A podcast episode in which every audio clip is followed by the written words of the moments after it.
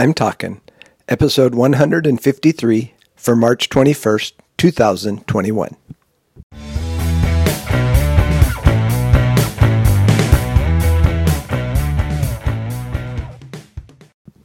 This is Joel from the I'm Talking Microcast, where I share my thoughts on a topic that has piqued my interest this past week.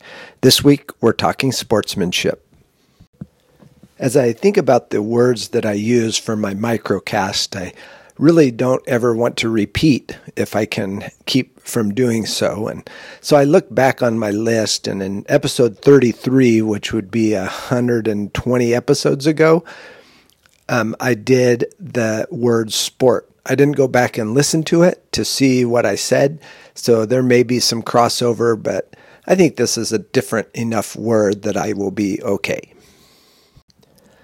in my lifetime, I have really enjoyed sport from times where I've got to play, to watch, to participate, to watch my children enjoy sport, and to watch other relatives play sport and enjoy watching them. So it's been from all kinds of angles and and all kinds of thought processes that go into it from the cheering very hard for my kids to cheering for a team that I like, all kinds of ways that it manifests itself. And sportsmanship comes out in that, whether you're a player, a participant, a watcher, an active watcher, a passive watcher, all of those things come out. And then after the event and the results are known, sportsmanship also shows itself in that arena.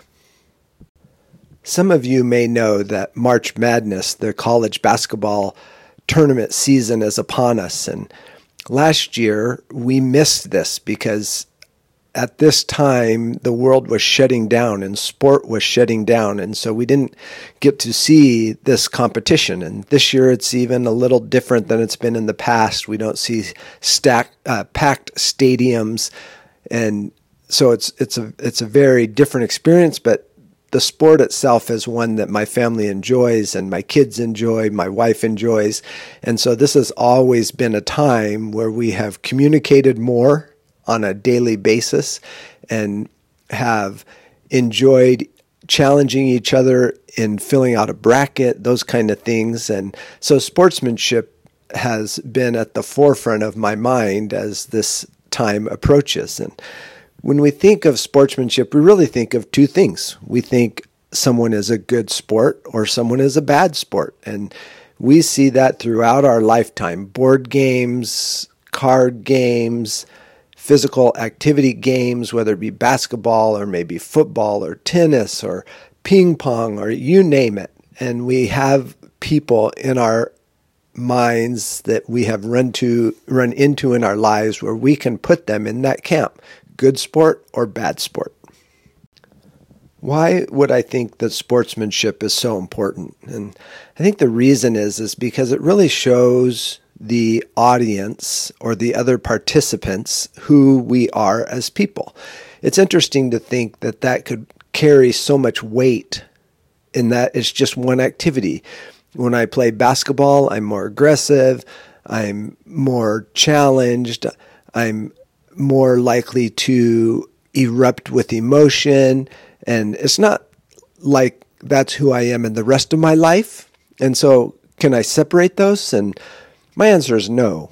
That where you are in the pressures of the world, where you are in the games of the world, where you are in the peace of the world, should all match and should all be the same. So, sportsmanship to me is super important. What you are like when you lose, what you are like when you win are just as important as what you are like at church.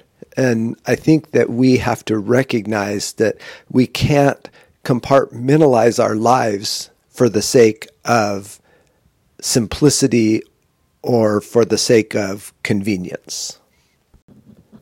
Let me see if I can stretch this into a challenge for us as Christians. And I think I already have started down that road by my previous explanations. And as we watch the young men and women play college basketball, we we see sportsmanship at a variety of levels. And one of the challenges this year is they're asking the teams not to shake hands. We still have some fear of the COVID virus, and so there's still a distance that's keeping. And so last night, after a particularly challenging game for one team, it was interesting to see players pointing and, and holding a fist up and giving them a thumbs up and trying to encourage the other team because their season has ended and ended poorly.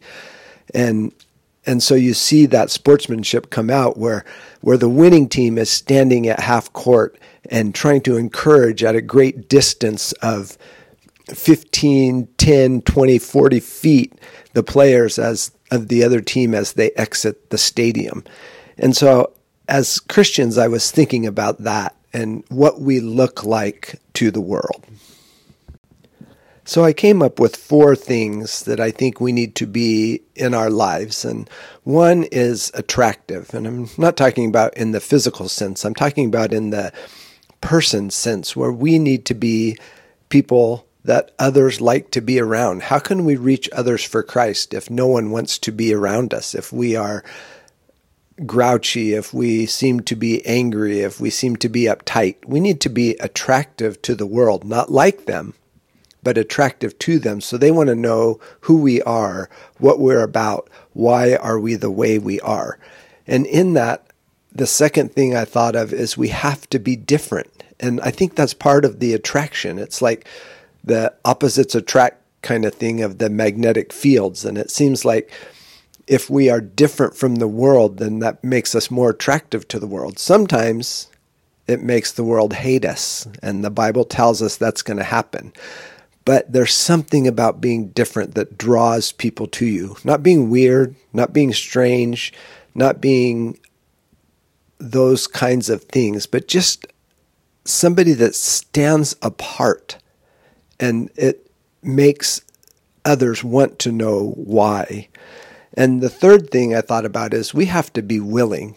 And that means to put ourselves out there, to be available, to be um, interested in who is around us and their stories and their struggles and their successes and their sadness and their joys.